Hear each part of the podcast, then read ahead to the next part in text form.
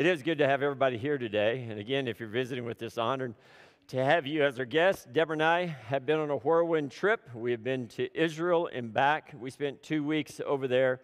It was a very life changing trip. It just is. Uh, once you go over there and see the places where your Savior walked, it's just an amazing thing to enter into that land over there. See the culture, see just what is going on there. And it really attain, it really pertains to what you see in scriptures. And so it was really, really an awesome time. I have a couple of pictures. This one's of Deborah and I, I think.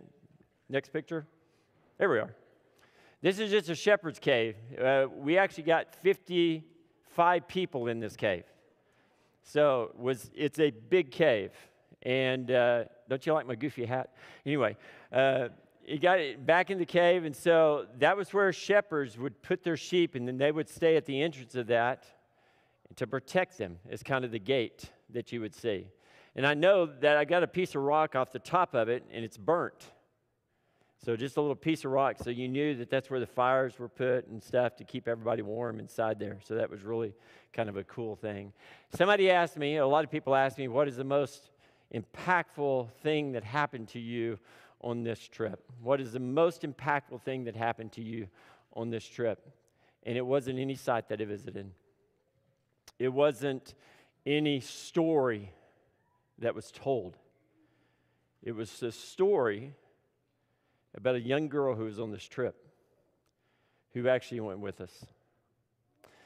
This is Dawn Nichols. I know you can only see the back of her.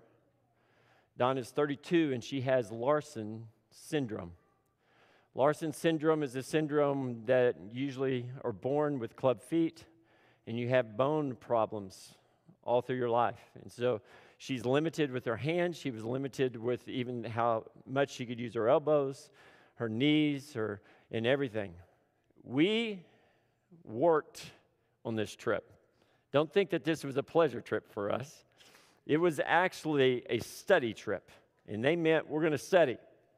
And so it was 12 hours a day that we were up and we were gone, 12 hours a day. And in between there, we never stopped. 12 days straight, not a break. And they told us that we were only going to be about a mile or two miles, mile and a half to two miles every day. We averaged over five on that trip that whole time. And so we put in about 70 miles of walking by the time you get to airports on both of those ends, about 70 miles of walking. This girl, Dawn, you can see that I have her hand right there on the left side there. She couldn't get upstairs. You see those stairs? She went up those stairs. Every day, she did the five miles. Every day, she got up, and with help from everybody, you can see the girls on the other side, we were there helping her on that journey. And I don't think I've ever been blessed more Ever been blessed more? If you want to know my most impactful thing, it was her attitude on that whole time. I'm going to get up, I'm going to walk that path, and I'm going to climb those stairs. And she never griped, she never complained. And the blessing was, the blessing was the people that actually got to hold her hand and help her on her journey. That was a blessing. That you got to spend time with her. Her character, her nature, her just, just spirit that she had was unbelievable.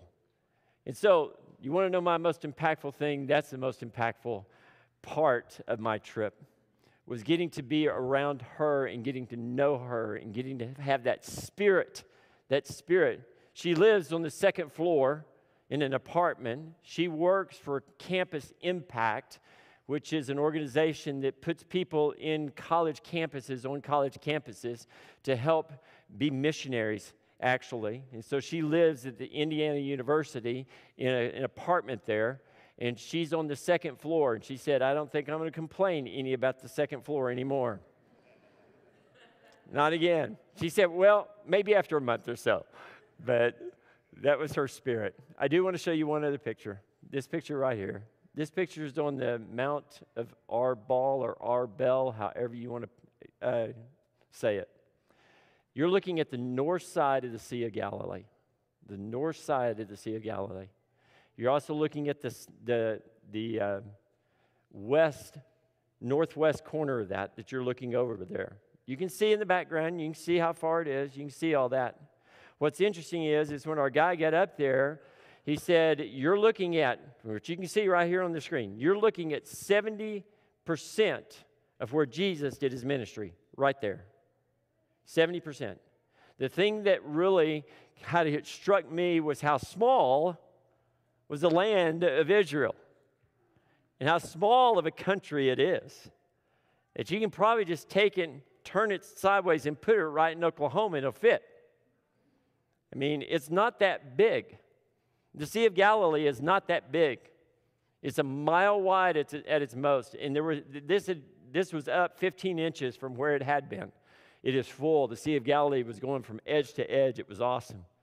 But you, a mile at its widest, and at its length, seven miles at the length of it.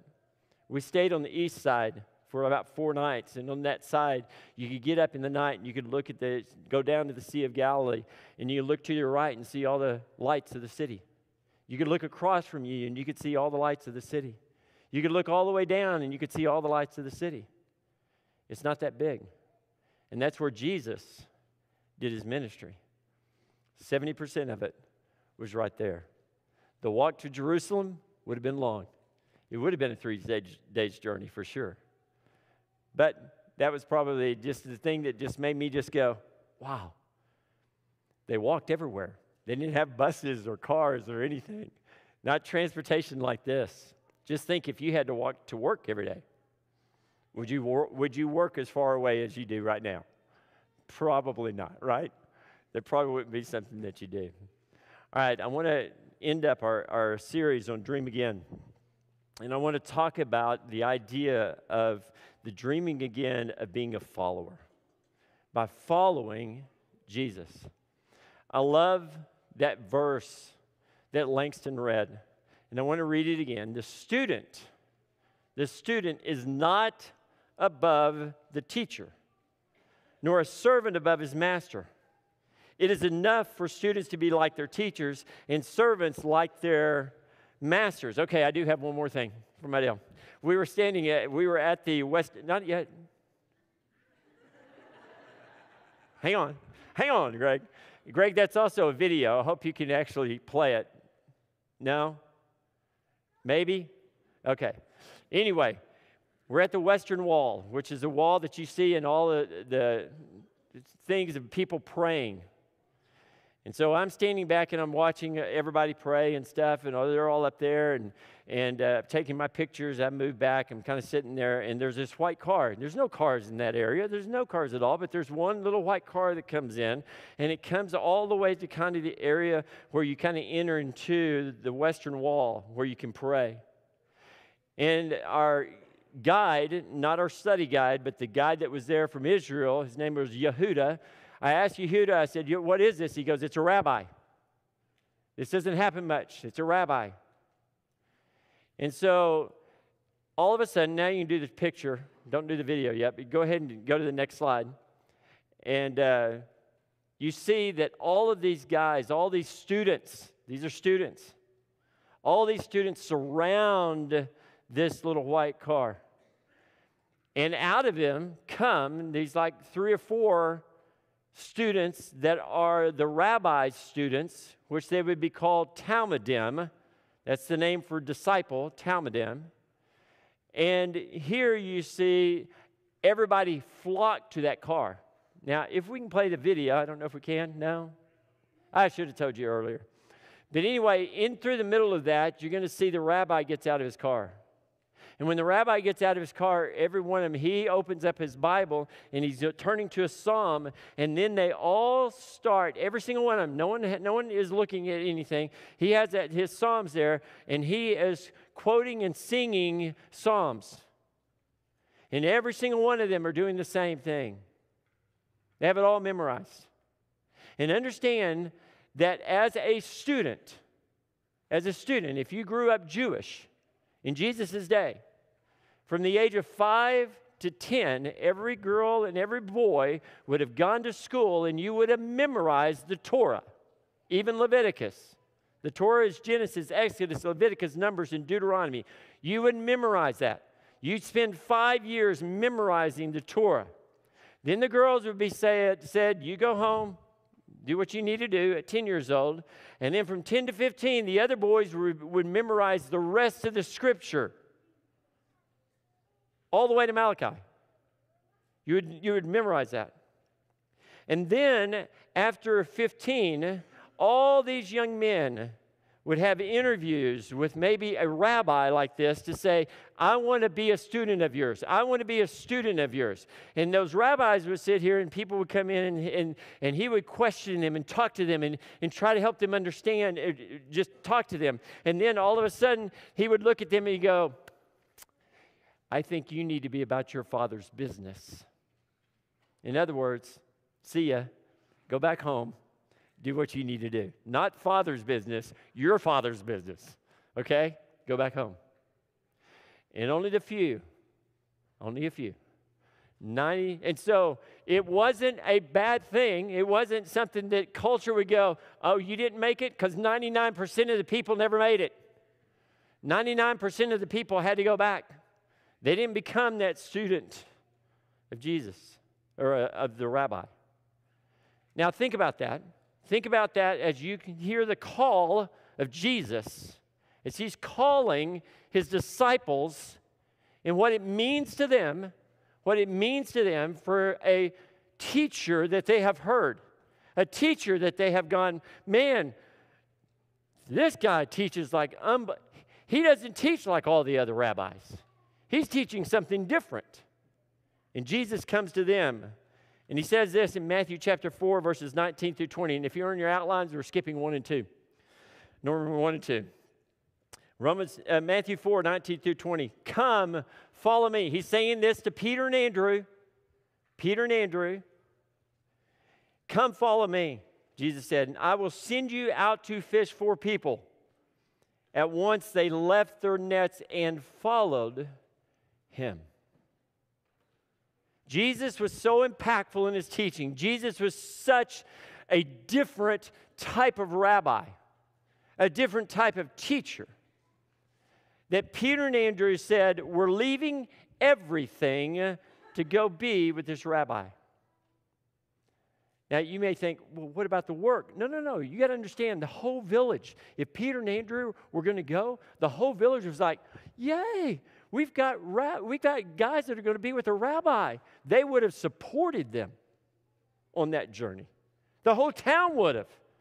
To have a student of a rabbi in your town was like, man, this is awesome.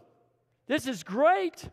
Because not every did not every one had those in their towns. And then he goes along, and who does he see? But James and John, who are working with Peter and Andrew, and it says this in verses 21 and 22. Going on from there, he saw two other brothers, James, the son of Zebedee, and his brother John. They were in a boat with their father Zebedee, preparing their nets. Jesus called them, and immediately they left the boat and their father and followed him. Now, dad's here this time. Dad, we're leaving. We're going with this rabbi. And most of us, most of us, we go, Look at this job you've got here, son. What in the world are you doing? Are you crazy? Dad didn't say that because he knows this is an opportunity for my children to learn and to grow and to be taught by a rabbi. The word follow the word follows. This is not on the screen, but the word follow, I want to give you some a, kind of a deeper, richer meaning of that word from the Hebrew, okay? If you think of that, not I, we could do the Greek, but I want to give you a deeper word, kind of understand it a little bit more from the Hebrew. And here's five meanings, and it's not me. You can write these down if you want to. The first one is to go after, to obey. It's what we would think about if you thought about following someone. I'm going to follow them. I'm going to go after them. Okay. That's, that's, that's number one. Number two is to turn to or turn towards. If you're going to follow somebody, there's an idea. If I'm going to follow you, I've got to at least turn towards you to actually follow you. I've got to go in the direction that you're headed. Here's a third one to cling, to stick to, to cleave to, to hold to. One of the sayings of a rabbi, one of the sayings of a student of a rabbi is, is that I am going to follow so closely to my rabbi that the dust on his feet falls on the dust of, falls on my feet. That his dust falls on, and then you can only do that if you're close and clinging to and following that close. Here's number four to walk or to behave in the way that he behaved. You want not only do you does your not only do you want to go after him, but you want to do every single thing that rabbi does. And then the last one is this to vanish or to die. That following is I'm going to follow you even if it means death. Even if it means I die. And I wonder, I wonder if our commitment as followers of Jesus Christ is that deep to our Savior. I wonder if we have that deep of a commitment to Jesus, our Savior, as these men did. In Mark 2, verses 13 through 14, you see the call of Matthew. Once again, Jesus went out to beside the lake. A large crowd came to him, and he began to teach them. As he walked along, he saw Levi, son of Alphaeus, sitting at the tax collector's booth. Follow me, Jesus told him, and Levi got up and followed him. How many of us are distant followers? Distant followers of Jesus. In other words, there's space between us and him. Jesus is asking us to follow him to the point to where I am clinging to, I'm holding on to, I'm so close to that his dust is on my feet. And yes, the world gets in our way. The world gets in our way. We're choked out by the weeds. We're all growing up with them. And we're getting choked out by the weeds. And I can't help but go, go to Revelation chapter 3.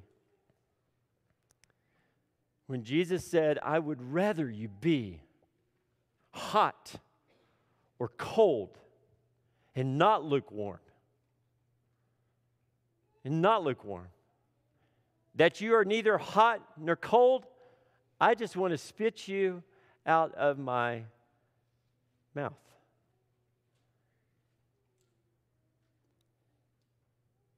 What it does, is it makes me reassess, makes me reassess my walk with God.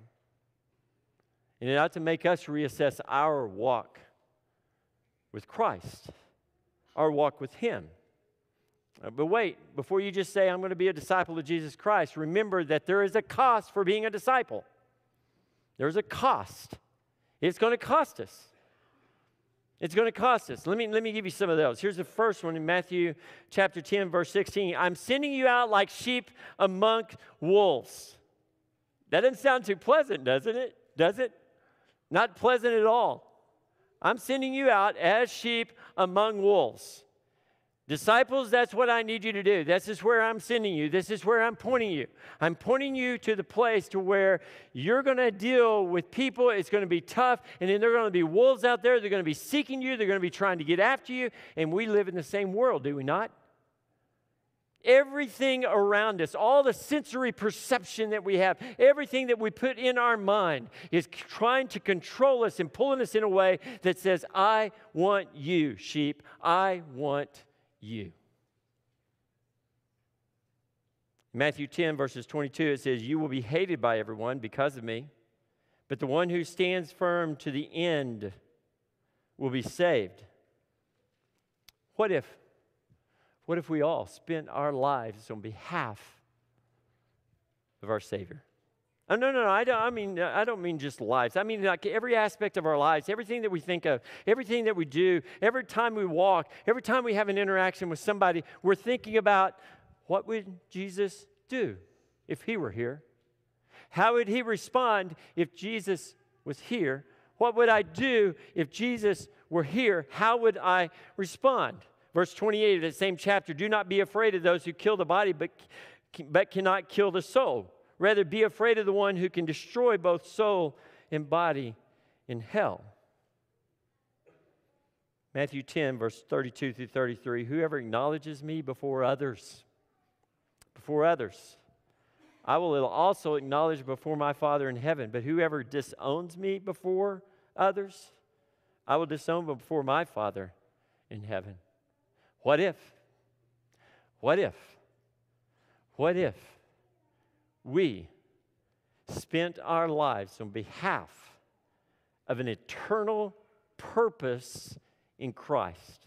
An eternal purpose in Christ. And the last one I want to read is Matthew chapter 10, verses 38 through 39. Whoever does not take up their cross and follow me is not worthy of me. Whoever finds their life will lose it. Whoever loses their life for my sake will find it. And the question is to all of us, to me, to me, to me. Am I willing to lay down my life on behalf of my Savior? Are we, as a church, willing to lay down our lives on behalf of a Savior? Brothers and sisters, Jesus is looking, is looking for disciples. He wants disciples. And he wants us to be his disciples each and every day. Man, I think that's what we all want to do, right? That's what we all desire to do. We have that desire. I want to do like I want to be like Jesus. I want to walk with Jesus. I want to do those things. I want to do that. And many of you, many of you have legacies of faithfulness that have been passed down from generation to generation. I look back on my, my faithfulness that has been passed down from me from generation to generation. I, I think about my granddad. I think about my, my dad. I think about my uncles. I think about other people in my life, like Bob and a, by the, a guy by the name of Ron, that are faithful people that have left me a legacy of faithfulness to watch, to see, to be people that are walking in the light. And I pray that we can step up and be those disciples that Jesus has called us. Yes, it cost us something. Yes, it means our lives may have to change a little bit. Yes, it means that we're going to have to be think about our time and think about where we're supposed to be and think about what we're supposed to do. But the question I come back to is is how close do we want to follow him? And how close are we following Him? Because I do believe that many of us still put distance between us and our Savior. We put distance between us and our Savior. Brothers and sisters, it doesn't have to be that way. It doesn't have to be that way. We can commit our lives to being followers of His. And I pray that this church will rise up, that we will rise up a body of Christ, and we will say, I'm in. I'm in. I'm here. I'm ready to go. I'm ready to, to fight the good fight that's out there. This isn't about standing here and doing ministry right here in this little place. This is about us and our lives out there. This is about us changing the way we think about who we see each and every day, about who we, who we come in contact with each and every day. This is about out there. Can I live the life? Here it's easy. We're surrounded by each other. Out there is where it gets hard, isn't it? Because we're in our work. We're asked to do things we may not want to do because they're unethical. We're asked to do things that we know we shouldn't. We're being pulled away. Here, here, each week is where we come together to gain strength together as a family, to encourage one another as a family, to strengthen one another as a family, so that we can be his disciples out there. And I pray that each of us would be his disciples out there. Let's stand and sing.